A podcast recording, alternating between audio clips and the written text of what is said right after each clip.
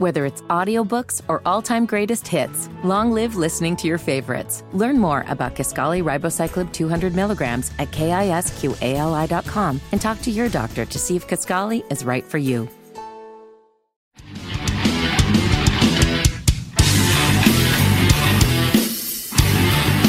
Good morning. Welcome to the Vince Coakley radio program. It is Monday, the start of another broadcast week. Hope all is well in your world. A lot of things to talk about today, including some breaking news regarding the president's son. We will delve into that as Congress takes some aggressive action toward Hunter Biden. Ongoing concerns that the East war, as bad as it is now with thousands dead, could actually get worse. As U.S., the U.S., and Iran's allies inching closer to all out war. Is there a way to stop this? A lot of conversation over the weekend. As you know, I'm a big aviation person, and man, can you believe that Alaskan Airlines plane where that plug door came out right in the middle of the flight, sucked a kid's shirt off. This was absolutely horrifying. And we have some new information about some history with this particular plane. We're going to talk about that during the course of the broadcast today. Also, we will delve into some information on COVID. It's kind of a mixed bag. You've heard about this new variant, but there's a positive spin to this variant, and we will tell you what that is during the course of the broadcast today. And we'll talk Carolina Panthers. Mercifully, it is over. My goodness. What a horrible, crappy season just absolutely abysmal. I'm trying to sound like Simon Cowell when he'd have some performance which was just absolutely terrible on American Idol. Just dreadful. that can certainly be said.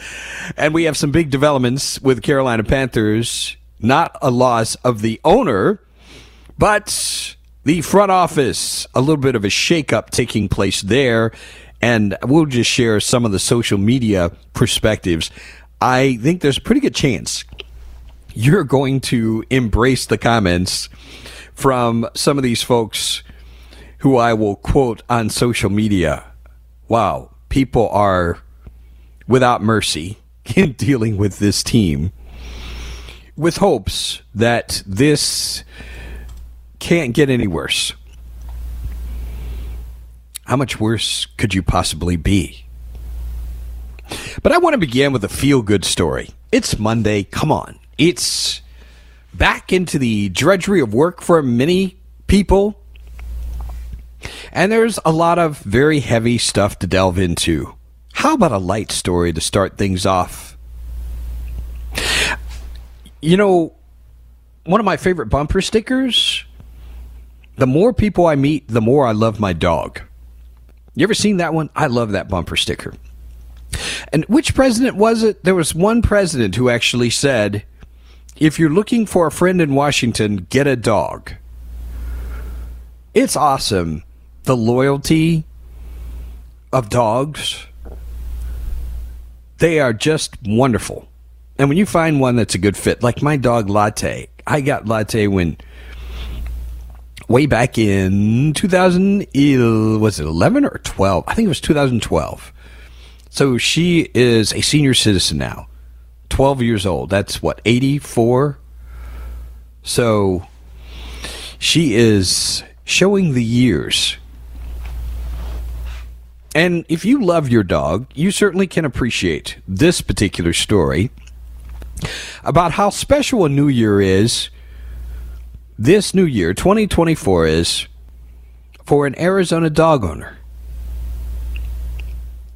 Her beloved pet Maylee was visiting family in Texas over the Thanksgiving holiday when the rescue dog went missing. But after weeks of searching, Maylee was spotted in an RV park in Texas. Maylee's owner, Jonna Hayes, said Maylee knew me immediately and ran to me. Hayes says dozens of strangers came together to help find Maylee. She said usually several people were out driving their cars, paying for their gas, all of their own time. For strangers, these people are now our family. On New Year's morning, one of those new family members who spent weeks on the search for Maylee found her after getting a tip that Maylee was seen hanging out in an RV park. She went to pick up the dog right away and called Hayes and her wife. We could not believe it. Stacy just screamed. I gasped and we just couldn't believe they had their hands on her. Hayes says it was a difficult experience to be without a rescue dog, but the experience showed her just how special her hometown community is. It gives me chills just speaking about it. The community has wrapped us up and loved us. Hayes says she's absolutely blessed to know these people. Maylee is malnourished and has several mats in her fur, but otherwise doing well. Four year old dog, rescued from the Arizona desert three years ago when Hayes found her eating rocks before they took her in. But this is a wonderful story.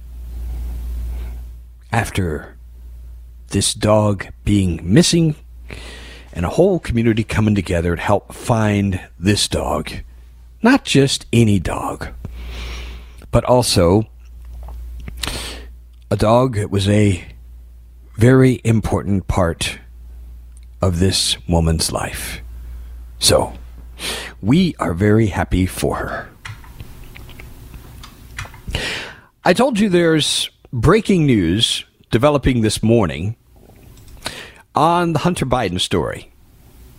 Here's what we have learned just in the past few minutes. House Republicans have released a report recommending Hunter Biden be held in contempt of Congress. As you know, you remember the circus you remember the circus that we saw some weeks ago when Hunter Biden, he's in Washington, but rather than showing up for private questioning behind closed doors, he has a news conference to basically say, you know, hey, you want to talk to me? We're going to do this publicly. Well, now, House Republicans on the Judiciary and Oversight Committees have released a report recommending the president's son, Hunter Biden, be held in contempt of Congress for defying a subpoena to appear for a closed door transcribed interview as part of their impeachment inquiry into President Joe Biden. The committees also released the resolutions that will be marked up in committee hearings. If the resolutions pass the committees, they will then be allowed to be voted on by the full House. The House can then refer the recommendation to the Justice Department, which would ultimately decide whether the president's son should be criminally charged. How many of you are going to bet the Justice Department is going to participate with this? I'm very skeptical. In their reports, the committee's chairman, James Comer of Kentucky, Jim Jordan of Ohio, outlined their case for holding Hunter Biden in contempt. They said he was presented with a subpoena specifying he is required to appear for a closed door deposition and provided an opportunity to work with him to find a time that would work best with his schedule. But instead, he made no effort to comply with their request. On the day of the deposition, Hunter Biden held a press event in front of the Capitol building but took no questions. Comer and Jordan argue his actions were unlawful and he should be held accountable. The report said Mr. Biden's flagrant defiance of the committee's deposition subpoenas while choosing to appear nearby on the Capitol grounds to read a prepared statement on the same matters is contemptuous, and he must be held accountable in his unlawful actions. Hunter Biden's legal team, for its part, pushed back on the committee's request to appear behind closed doors, saying their client was only willing to answer questions in a public setting. In letters to the chairman, His legal team contended the Republican led committees would release excerpts of the closed door testimony in small batches that lacked proper context in an effort to damage the president politically.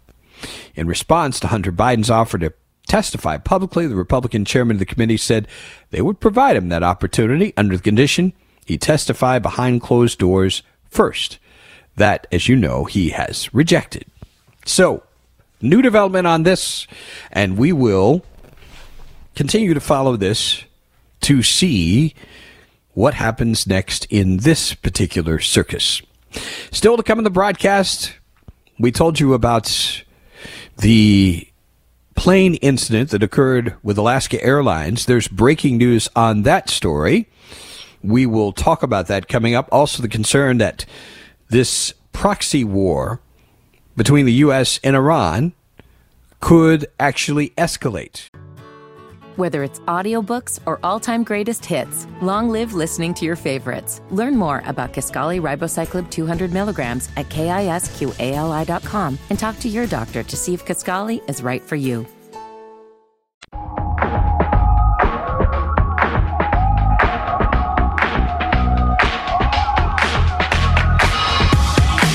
We are back on the Vince Coakley radio program.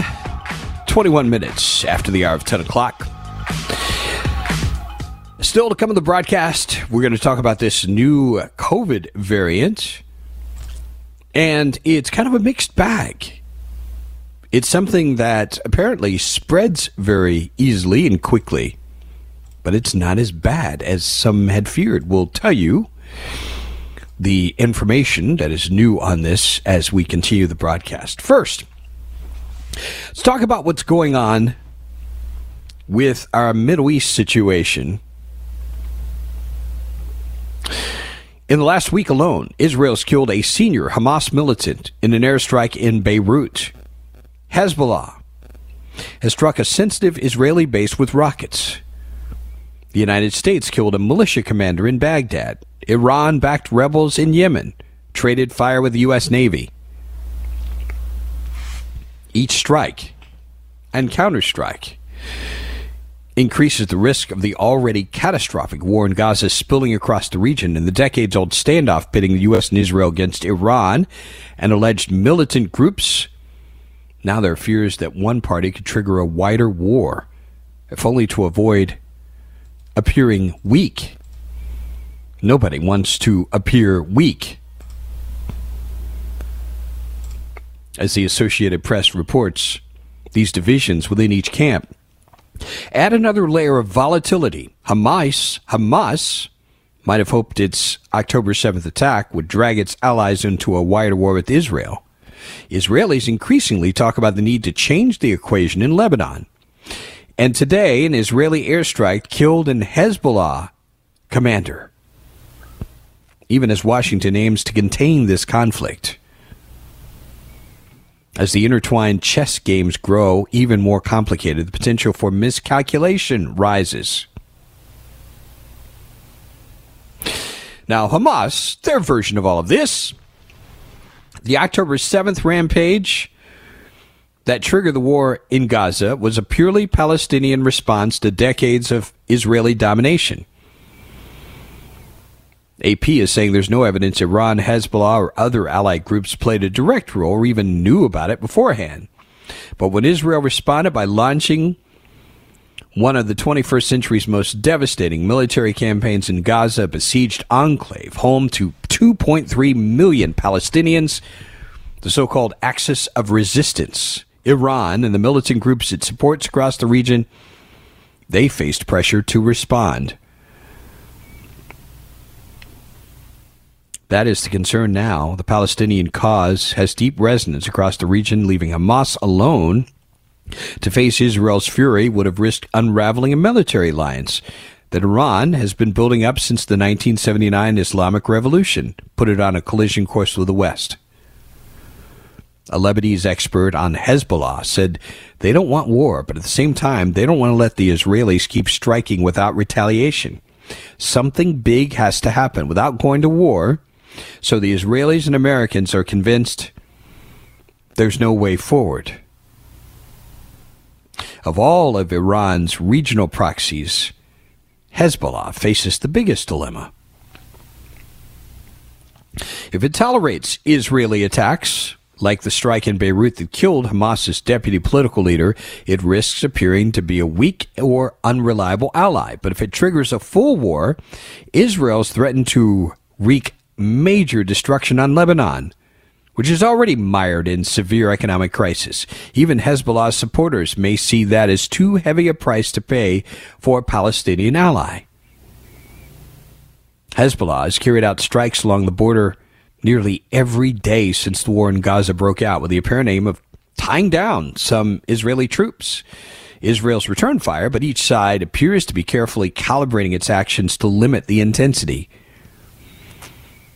A Hezbollah barrage of at least 40 rockets fired at an Israeli military base on Saturday sent a message without starting a war, though it may have triggered Monday's strike.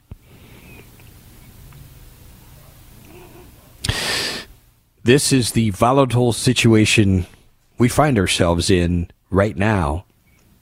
The question is what 80 rockets rather than 40 been a step too far? What if someone had been killed? How many casualties would warrant a full blown offensive? The grim math provides no clear answers, and in the end, experts say it might not be a single strike that does it.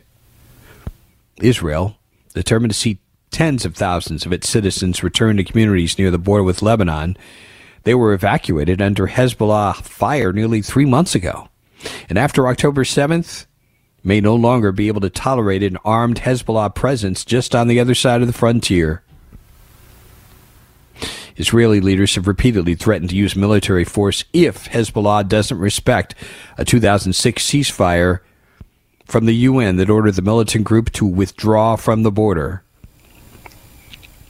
One senior researcher at Israel's Institute for National Security Studies at Tel Aviv says neither side wants a war, but the two sides believe it is inevitable.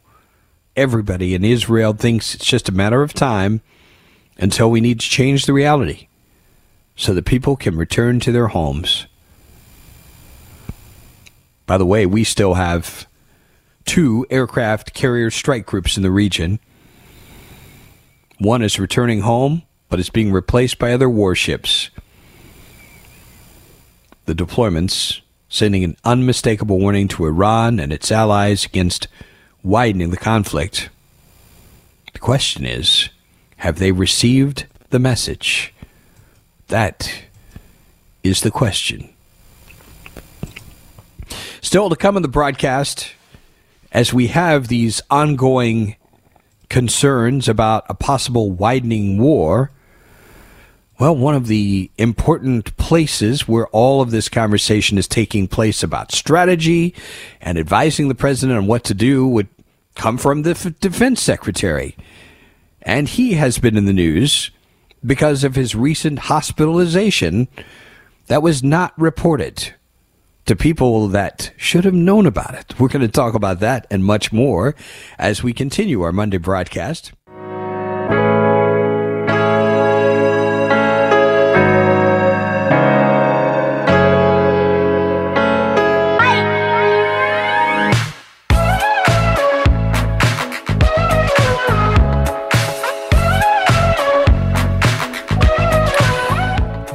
On the Vince Coakley radio program, you know, we're really in a time of war, even though we're not technically in the war. I mean, when we're engaging in military activity as we have been over the last couple of months, uh, there is a sense in which we're kind of on a war footing. And one of the most important places where you need stability and you need some sense of certainty about what's going on, is certainly the Defense Department. The head of the Defense Department. Wall Street Journal story. Defense Secretary Lloyd Austin's hospitalization deepens mystery of his absence. Get a load of this line. His number two at the Pentagon did not learn of his hospital stay until days after he was admitted. I, I am sorry. This man needs to be fired. Fired. Fired. Now, I think I saw a story this morning indicating that Biden was not going to fire. Let me just tell you, if this were a white guy, he would be gone. I guarantee you. I know there are people, why you got to bring race into this? I'll bring race into this because you have a panderer in chief in the White House. And this guy is not going to fire a black guy in 2024, knowing that he needs black votes, every single solitary black vote he can get for the 2024 election.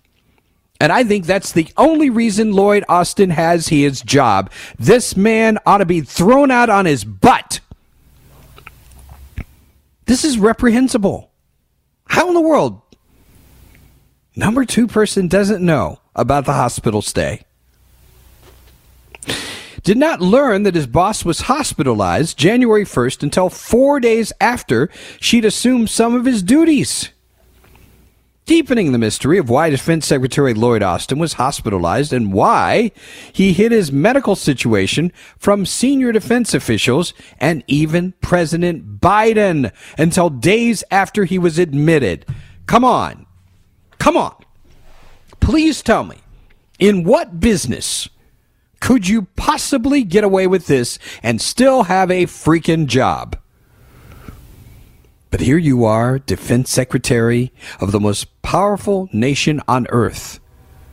And you're, you know, you're in the hospital for a few days out of commission and, you know, nobody knows who should know. This is crazy.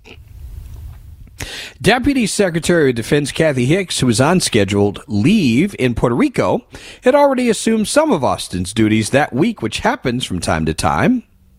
Hicks said secure communications at her location while on vacation, as is routine, but she was not informed of the gravity of Austin's hospitalization, which included some time in the ICU at Walter Reed National Military Medical Center in Washington until Thursday.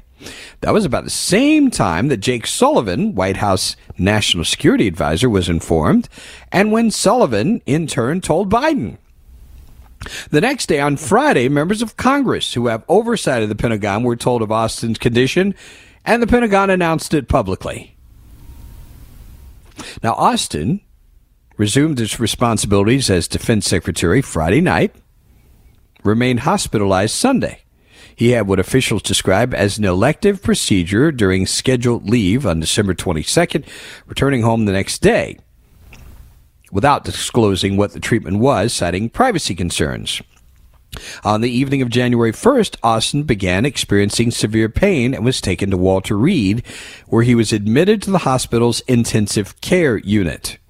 By the same time as when Austin was admitted to the hospital on Monday, Austin's chief of staff, Kelly Magsamen, was out sick with the flu, which officials said contributed to the lack of notification to Hicks in the White House.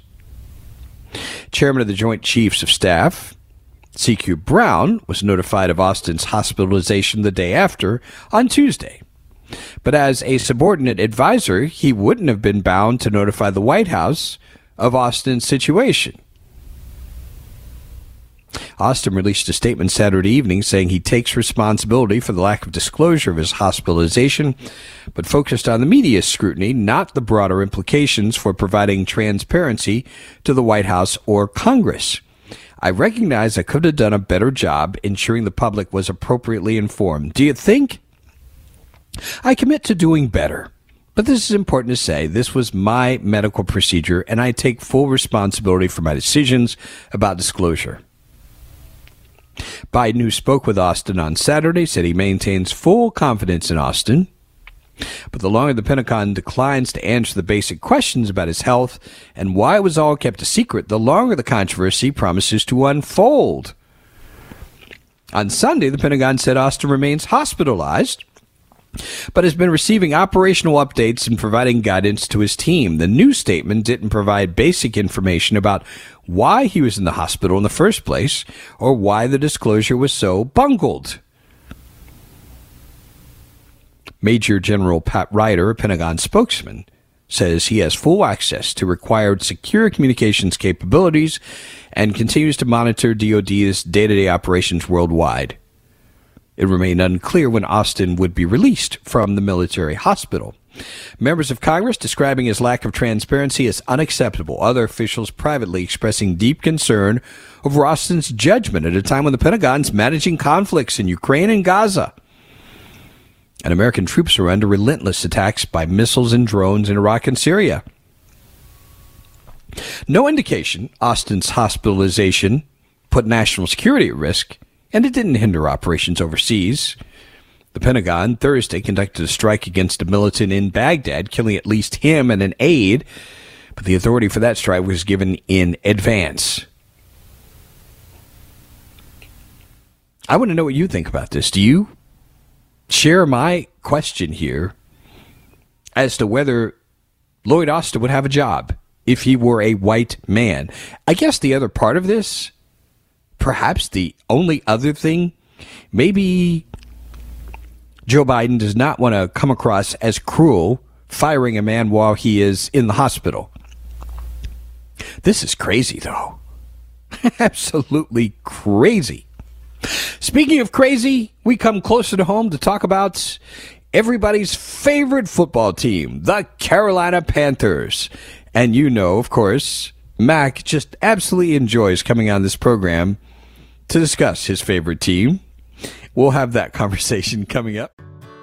Whether it's audiobooks or all-time greatest hits, long live listening to your favorites. Learn more about Kisqali Ribociclib 200 milligrams at kisqali.com and talk to your doctor to see if Kisqali is right for you.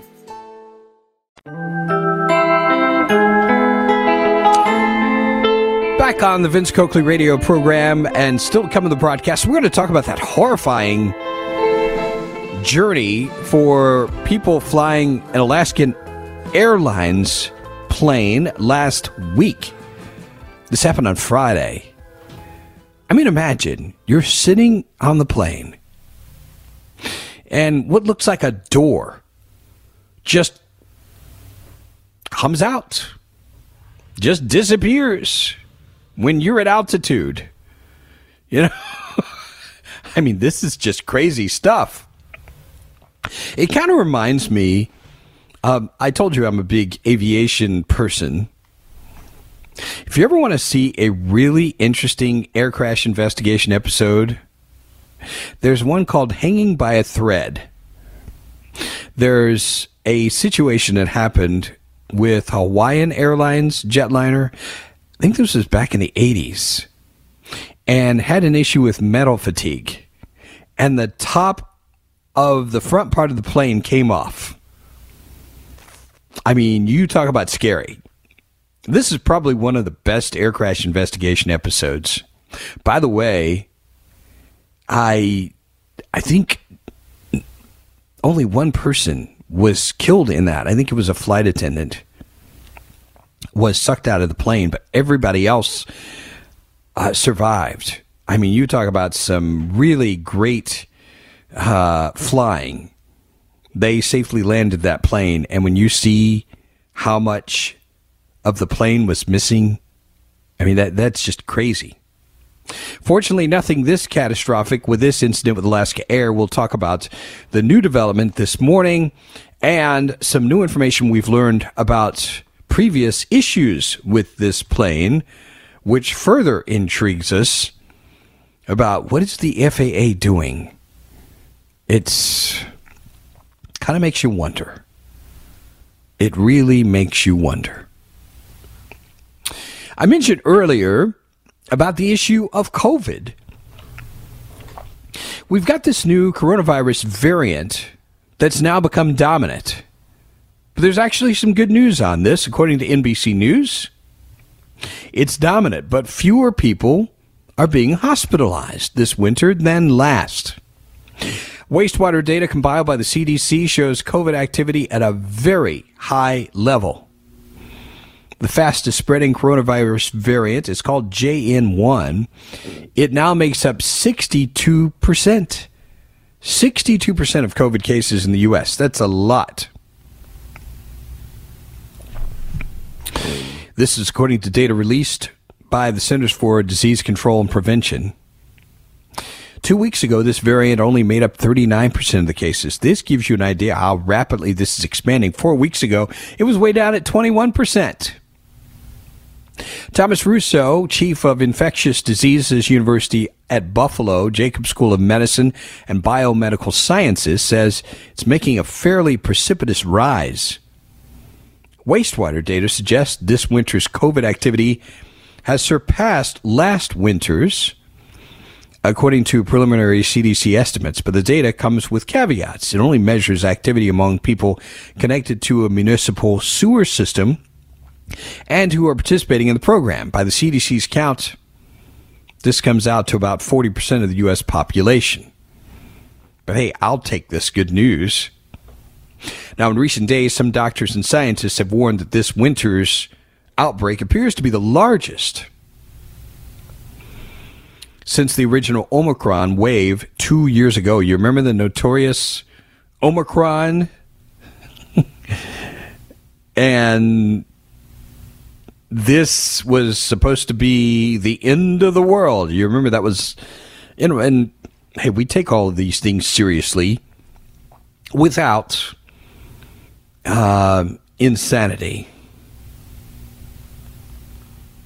We are, you know, like so many other things, we try to balance between hysteria and burying our heads in the sand. And I think there's a safe place to do this to communicate the truth, the facts, without making this sound like the sky is falling, which we know it is not.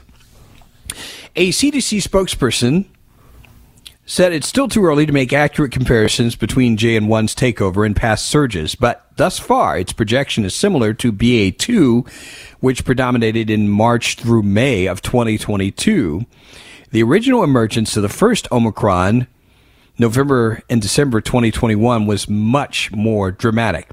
COVID hospitalizations have risen since early November. New hospital admissions up 28% in the two week period ending December 30th. But they've not kept pace with the rise in infections. Measures of severe disease and hospitalizations are about 30% lower than they were at the same time last year. That's very encouraging news. This basically means each infection is less likely to result in illness that requires medical care, and that's welcoming news for the hospital systems and individuals alike. JN1's dominance suggests it's more transmissible than other strains and is driving new infections. Holiday gatherings also gave it more opportunities to spread. But I very much like the takeaway from this that this is a situation that is much better than where we found ourselves last year. For that, we can be very, very thankful. We'll divide our coverage of the Alaskan Airlines plane that suffered a decompression on Friday We'll have some other stories on this coming up in the next hour, but I want to begin with a developing story this morning. The NTSB chair, Jennifer Homendy, gave an update on the investigation last night. She said the cockpit voice recorder was taped over, describing it as a loss for us and for safety. Taped over. That's happened on several air crash investigation episodes, too. We've learned that there were uh, voice recorders that were broken, that were uh, that had previous flights on them. There were some that had record overs, like two, three generations of recordings, so they were completely worthless. I don't know how this got taped over, but it's gone. Here's the good news a missing door plug that could be the key to the investigation into what caused it to detach from a plane mid flight Friday. It's been found in the backyard of a Portland, Oregon area resident. That's quite a discovery. So they've got that door plug. This helps to identify what happened and why. We'll talk about this much more and the Panthers coming up next hour. Stay with us. Whether it's audiobooks or all-time greatest hits, long live listening to your favorites. Learn more about Kisqali Ribociclib 200 milligrams at kisqali.com and talk to your doctor to see if Kisqali is right for you.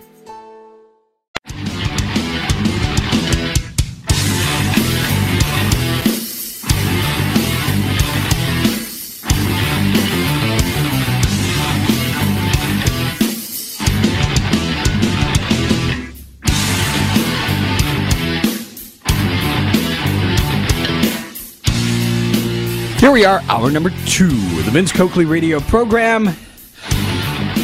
Thank God it's over.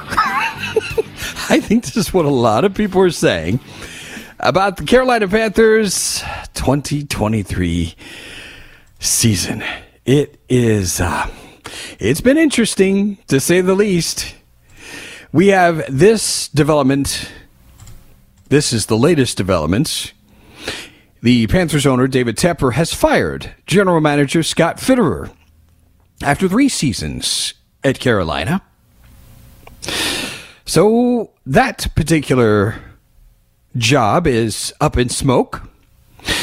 And Panthers Wire reports Panthers are the first team since 2008 to be shut out in back to back games. Pretty ugly. Not the kind of record that anybody would want to boast about. Here are some random posts from friends of mine on social media. Carolina Panthers equals eight quarters, zero points. Ouch. That's painful. DeVartry posted that. Kevin, thank you, Carolina Panthers, this season for absolutely nothing. Hashtag refund your fans money. And this from Roger. And thank goodness the Panther season is over and they've been put out of their misery. Oh gosh, that is just painful. What say you to all of this, Chris McClain, Mac from Mac and Bone on WFNZ? Pretty brutal. Vince, I'm starting to think I'm not the only one that thinks this team stinks at football based on some of those things you're Oh my gosh. Uh, that Painful. Was, oh, that was bad. I'm sitting here with your guy Bernie, you know, as I'm getting ready to go on, and we're talking about the loss yesterday where they don't score a point, and they literally twice think they have touchdowns, only to have it ruled there's a fumble on the one at one on one of them by DJ Chark, and the other one, oh by the way, to wide receiver Terrace Marshall Jr., who had not been active in like seven weeks, and I think we know why, didn't line up correctly. So the touchdown didn't count. Like, could there be a more 2023 way to end the Panther gosh. season than that? Oh my gosh, painful, brutal, absolutely painful. So I there's there's really uh, now we've reached the end. So I think for a lot of people, they would look at this and say, "This is rock bottom." Would that be an accurate assessment? Man, I hope so. I, I, feel like anytime I have said in Charlotte sports over on WFNZ about one of our teams, it can't get any worse than this. I feel like I feel like the next week they say, "Hold my beer." Let, let, wait, you haven't seen nothing yet. So I hesitate to use that kind of absolute, but it really does feel that way. I mean, the concerns we have over over David Tepper and his meddling and getting the hires wrong, you know, that he has in the past. And then you throw in the way he acted in Jacksonville. I mean, it just feels like, please tell me we start to rise from this, you know? And in one respect, Vince, I do find myself this morning like a little a little upbeat for a change in that, okay, you know, they, they got let go of Scott Fitter. That had to happen. He's a great guy personally, I believe, but it had to happen let's clean slate a coach and GM. It kind of gives you, you start to throw out names of guys that you hear great things about, and it kind of gets you a little excited.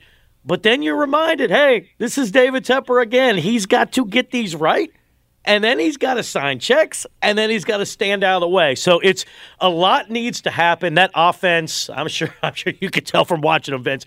There's a lot of new players needed, right, to help Bryce Young, the the the uh, rookie QB, out on the offensive line and in terms of the receiving corps. But at least now we get to start talking about moving forward because it's been apparent for months, right, that this was just that this was horrible, you know. So, what's your starting place here? The starting place, a new GM.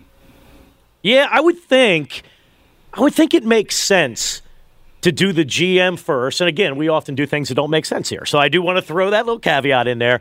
But it does make sense to hire the GM and allow the GM to be involved in the coach hiring process. And again, I can't sit here with certainty and tell you we're going to do it the way that is conventional or the way that makes sense. I do think it's, but I think that's the natural way to do the two positions. Um, the 49ers hired their now GM, uh, John Lynch, and their now coach, Kyle Shanahan. They're both awesome at their jobs, and they have the best team in the NFC this season. They hired them in the same offseason and did the GM about like a week or 10 days before the coach. So that seems like the, you know, Uh, that's one example, but it's a good example because I think we'd like to model ourselves after that.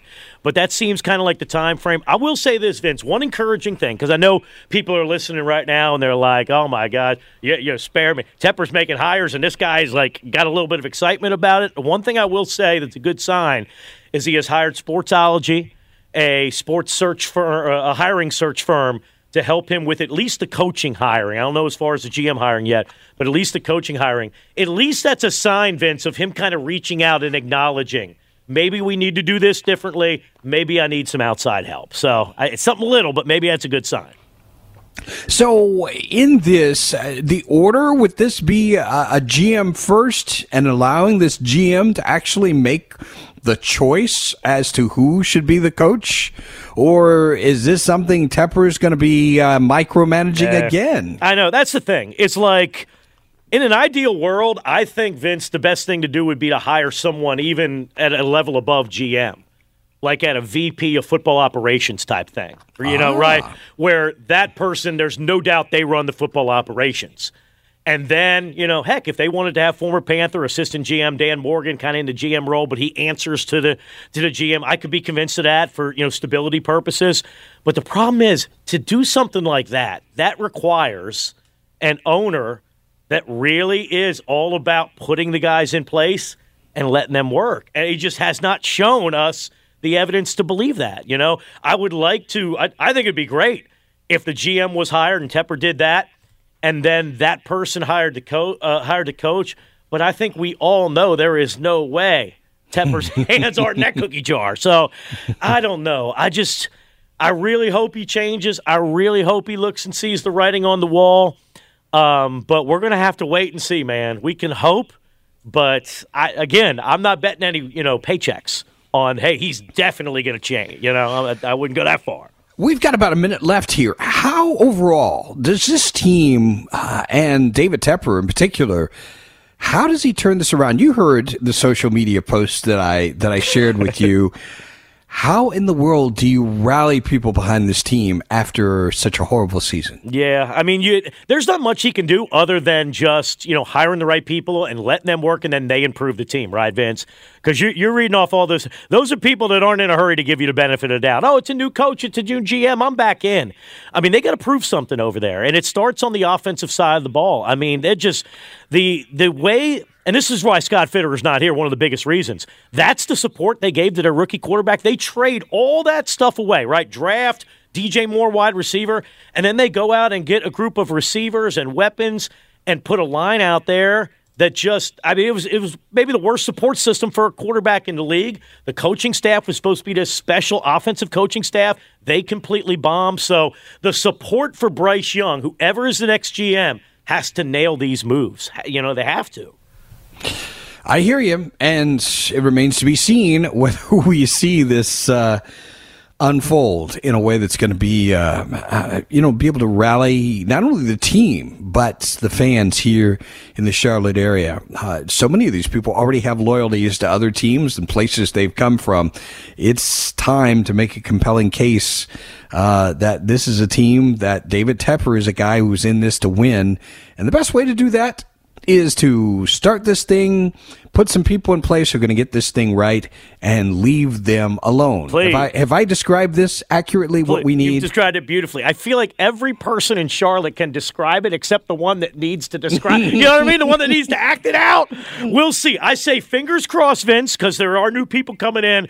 But don't go out there wagering like the Panthers to win the mm, Super Goodness. Bowl in 2020. You know, uh, next season. Don't go doing any of that crazy stuff yet. I know better than that.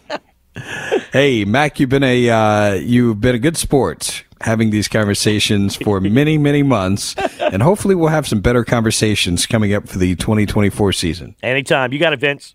All right. Thanks a lot for joining us. On the Vince Coakley radio program, still to come, we will talk more about that wild ride on the Alaska Airlines plane with the door that came off. I guess you can call it the door that's not really a door. We'll explain that as well.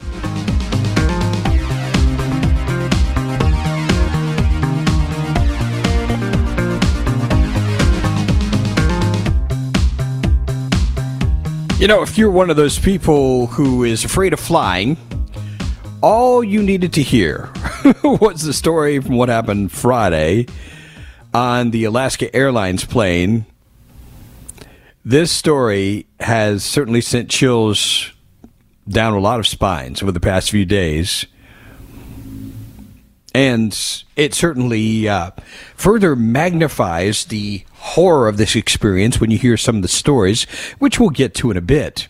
I told you earlier in the broadcast that missing door plug that detached from the plane, it's been found in an Oregon teacher's backyard. That's pretty crazy, isn't it? Identifying the resident who sent two photos of the item to the NTSB only as Bob, a school teacher, she said, Thank you, Bob. We're going to go pick that up and make sure that we begin analyzing it. Two cell phones have also been found, one in a yard, another on the side of the road. This is kind of crazy. I remember hearing about one person saying their cell phone was sucked out of the plane. We told you, unfortunately, the cockpit voice recorder was inadvertently taped over. And that's going to be a big loss. The investigator saying that information is key, not just for the investigation, but for improving aviation safety. The NTSB is calling for expanding the minimum time recorded on the devices from two hours to 25 five hours. Such a time span would have saved the cockpit voice data from Friday's accident. How important that is to have that done. Not sure why they haven't done this before now, especially with digital recordings uh, you have this capability. The device from Friday night's flight automatically recorded over the pertinent voice data because someone failed to power it down.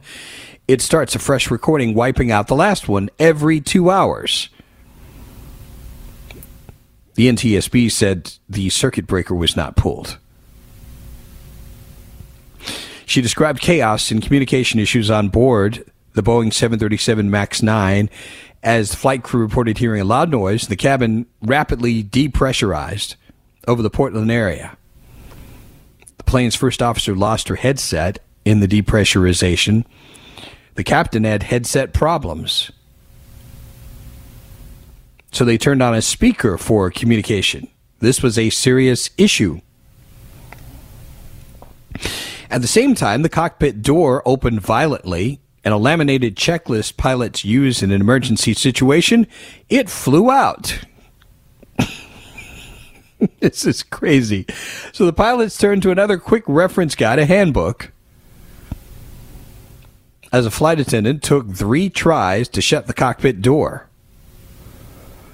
Saying the actions of the flight crew were really incredible. It was very violent when the door was expelled out of the plane. There was a lot going on. I mean, think about it. It's not just the force of these winds coming in, basically the wind, the air getting sucked out of the plane, it's noisy. Very, very noisy. Some of the damage inside the plane included two seats unoccupied by chance that sustained such violent force that their frames had torqued. Both seats in row 26 were missing their headrests. One was missing a seat back, and all damage was found along 12 of the plane's seat rows. My goodness. And then there were three babies held in the laps of their caregivers. The NTSB, the FAA, and Alaska Airlines all recommend but don't require young children travel in car seats secured in separate ticketed seats. Now, as you know, the FAA has ordered some Boeing 737 MAX airplanes, the model flown in the Alaska Airlines incident, to be grounded and issued a directive requiring inspections before certain aircraft can fly again. This directive affects 171 planes worldwide. Uh, just to explain what happened here, you've heard different references to this piece as a door. It's a door and it's not a door. Let me tell you what I mean by this depending on the configuration the, the airlines ask for, this could have been an exit door. In this case, Alaska Airlines did not want that as a door, so they used what was called a plug door. And this was manufactured especially for this plane, and it's what came out. It just blew out. So obviously was not secured very well. The question is why? What is this about? And we have another interesting story by Business Insider. The NTSB saying the plane that lost parts of its fuselage had been barred from flying over water. A pressurization warning light went off during three separate flights in the weeks before. Alaska Airlines ordered an extra maintenance check, but it wasn't completed before Friday. You can imagine heads will probably roll over this. So, part of its fuselage blown out mid flight. This plane had been restricted from long flights over water due to its pressurization warning light repeatedly going off. The plane's warning light had gone off on three separate occasions in December and January. However, officials still don't know if this was related to what caused the part of the fuselage to dislodge on Friday. The NTSB saying the two could have been entirely separate. The illuminating warning light was benign. No issues occurred on the three previous flights. Maintenance staff reported the problem and reset the system. Alaska Airlines ordered an additional maintenance check on the light, but this was not completed in time for the Friday flight. Meanwhile, the airline restricted the 737 Boeing MAX from flying long distances over water, including to Hawaii. How nice. This particular flight was heading from Portland, Oregon to Ontario, California. The plane lost a section of its fuselage just after takeoff, allowing fierce winds at some 16,000 feet to blow into the passenger cabin. And it made an emergency landing. No one was seriously injured, but the incident has spooked airlines and authorities, who ordered dozens of 737 Boeing MAX aircraft in the U.S. to stay grounded. Another important thing to understand about these situations the the way these work in terms of losing the the um, you know having a breach like this you have breathable air at 10,000 feet so the first thing the pilot's going to do is to get down to 10,000 feet and we'll hear a little bit more about how jarring that was. And that's the point where the oxygen masks are no longer required. And that's also very important for the pilots, too, because as you heard earlier, they were having trouble hearing. It's very difficult with the sound of all of the the wind. It's like winds blowing through the plane. It's uh, I cannot imagine what that must have been like for passengers and crew. Coming up, we will hear about the accounts of what happened as this door hub blew out at 16,000 feet. As we continue our Monday broadcast. Whether it's audiobooks or all-time greatest hits, long live listening to your favorites. Learn more about Kisqali Ribociclib 200 milligrams at kisqali.com and talk to your doctor to see if Kisqali is right for you.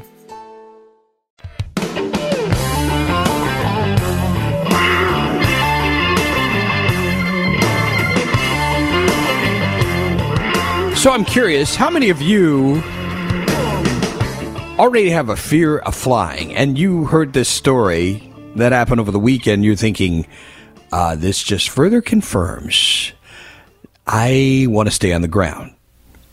It's kind of funny because um, one of the jokes about flying, these two people were talking, and the guy is trying to assure the other, you know,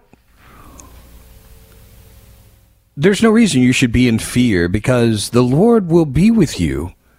He'll protect you.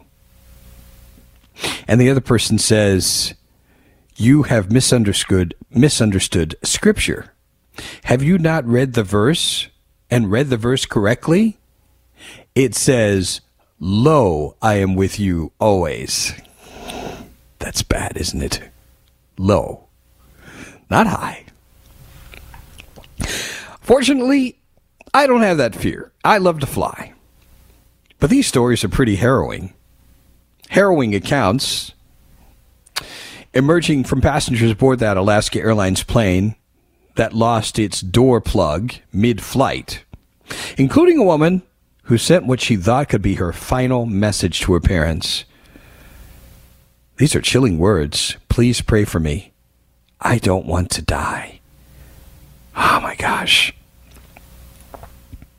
Emma Vu was asleep in seat 18B aboard flight 1282 when the Boeing 737 9 MAX with 171 passengers, six crews suddenly dropped after a chunk of its fuselage blew off at 16,000 feet and left a gaping hole. The masks are down. I'm so scared right now. It's what she wrote to parents in text, posted in a TikTok video where she's seen wearing an oxygen mask during this ordeal Friday on the flight from Portland, Oregon to Ontario, California. Please pray for me. Please, I don't want to die. Telling CNN was very scary, very surreal. I woke up to the plane just falling. I knew it was not just normal turbulence because the mask came down. That's when the panic definitely started to kick in. You just think it's never going to happen to you. Then it literally did happen to me. Hmm. She also said she wanted to thank the passengers near her and a flight attendant for trying to keep her calm. I'm so grateful for the two ladies who sat to either side of me. They were rubbing my neck, giving me comfort. I fell asleep.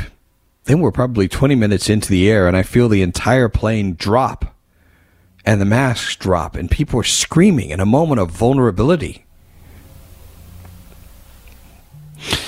Vu said the flight attendants were handing out oxygen tanks to passengers who needed them. Hmm. I was freaking out because my bag wouldn't inflate. And that's literally what they tell you in the safety thing. Like, don't worry, you're still getting airflow. But fight or flight, you're not thinking about it. It was just so scary.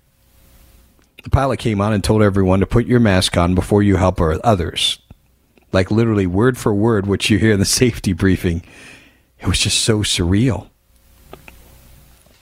She told CNN the airline had sent out an apology, an apology email to passengers and promised to reimburse the cost of the ticket while also offering an additional $1,500 payment for any inconvenience. I guarantee you there are going to be lawsuits from this. There will be lawsuits. I especially think of the people who were close to that door. The fear is certainly tangible that they were going to get sucked out of the plane. Can you imagine the parents of the boy who had his shirt sucked off? Vu said in her video, adding Alaska Airlines should pay for therapy. See, it started already.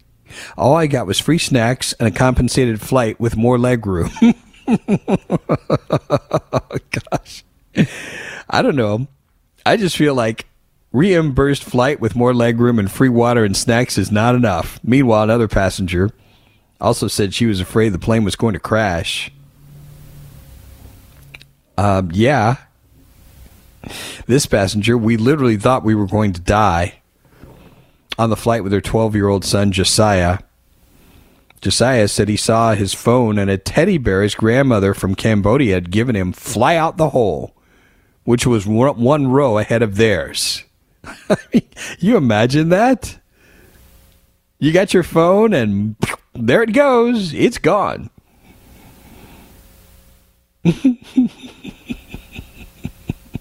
Gosh. The boy held his mom's hand, but could not speak with her because they had their oxygen masks on as the cabin was swept with freezing air. See, that's the other thing. When you're at 16,000 feet, it is cold. That's the other thing I think about. Can I just give you a little bit of advice? I, I, I'm always giving people advice about traveling. Number one, I remember I told you before how many people I've seen running through the airport in flip flops or in bare feet, carrying their flip flops. Don't wear flip flops on a plane. It's not smart. If you're going to a warm, sunny place, don't dress for that place. Be prepared for the possibility you're going to be cold. Might be cold on the plane for one. But if you have something happen like this, it is going to be freezing. You imagine these people, some of the things they wear. Of course, some of these people ought to be uh, docked for horrible fashion sense, but that's another issue. The pilot said, We declared an emergency. We're depressurized. We need to return back. Another passenger, Christopher Hickman, said he heard a woman shout, My son's shirt got ripped off. He told the Wall Street Journal people thought a window had fallen off the aircraft. Is it okay if I hold your hand? A woman seated next to Hickman asked him. He clasped the woman's hand and that of his mother, Teresa.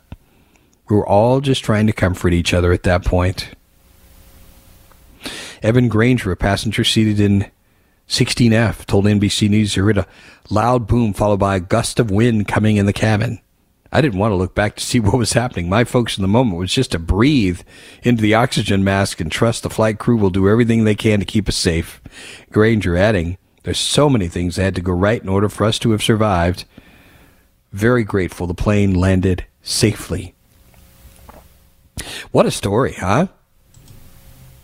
And I just remind you again, if you if you want to be reassured, just look sometime. There there are places online you can go and see all the planes that are flying all over the world.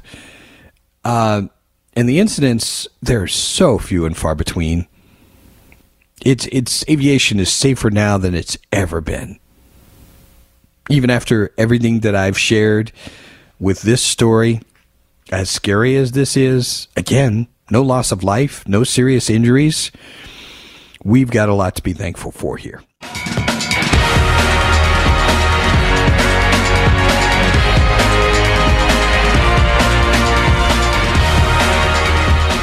You know, I don't know about you, but I find it sobering to see more and more of the people I'm familiar with, whether it's real people that I encounter in real life or people that I have become familiar with from television or radio, celebrities, musicians.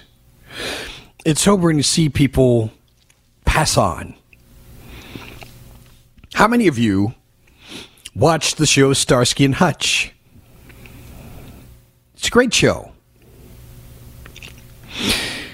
We learned that actor David Soul, I should say actor and singer, 70s heartthrob, who co starred as the blonde half of the crime fighting duo Starsky and Hutch, and topped the music charts with the ballad Don't Give Up on Us, has passed away at the age of 80 can you believe that 80 years old? His wife, Helen Snell, said Friday David Soul, beloved husband, father, grandfather, and brother, died after a valiant battle for life in the loving company of family. He shared many extraordinary gifts in the world as actor, singer, storyteller, creative artist, and dear friend. His smile, laughter, and passion for life will be remembered by the many whose lives he has touched. His real name was David Solberg. Soul is a Chicago native. His acting career dated back to the 1960s. appeared to on stage and screen well into the 20th century, but he was best known for his work in the 70s.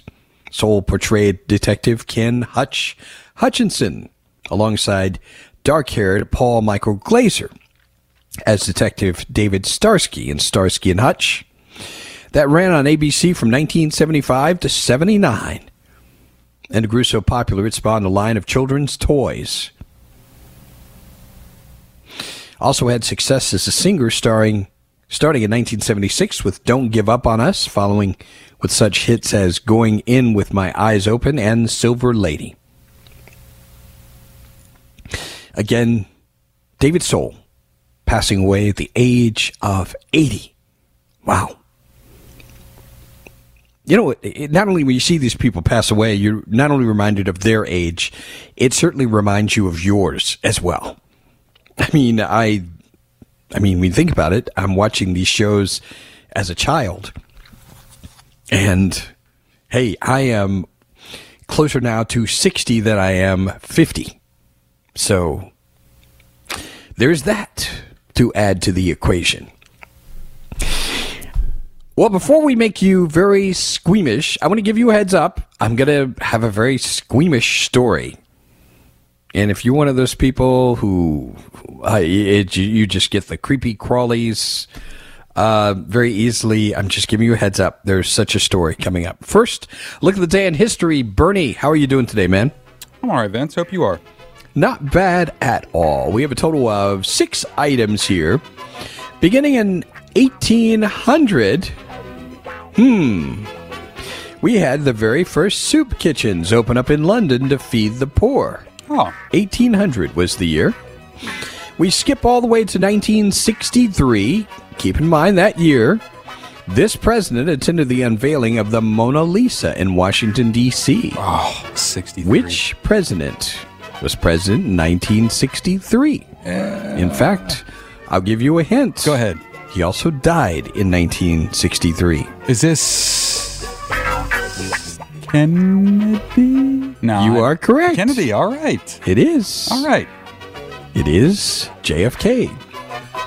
1979, the U.S. urged the Shah to leave Iran. Boy, that was a cluster.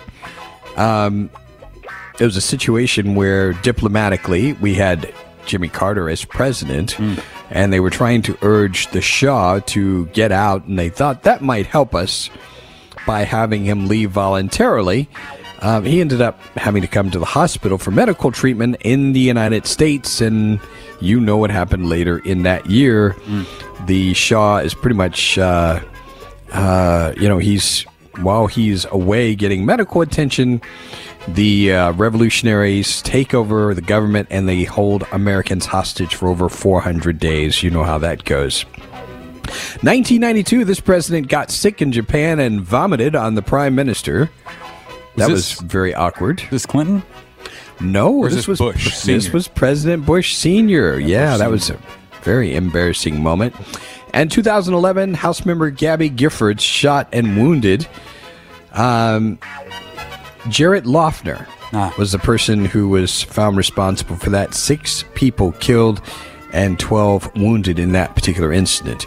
Uh, I hope you're not squeamish. Are you one of those squeamish people? Uh, not really. Well, it's good to hear that. I heard this story on the radio and I had to look it up because I just thought to myself, who would do something so profoundly crazy? Australian police seize lizards worth $800,000 from alleged smugglers. Police in Australia have dismantled what they believe is a smuggling ring that was attempting to export native lizards and reptiles worth more than 1.2 million Australian dollars to Hong Kong. These three men and one woman arrested in Sydney as part of the investigation. The operation started in September when nine packages containing 59 live lizards were stopped en route to Hong Kong.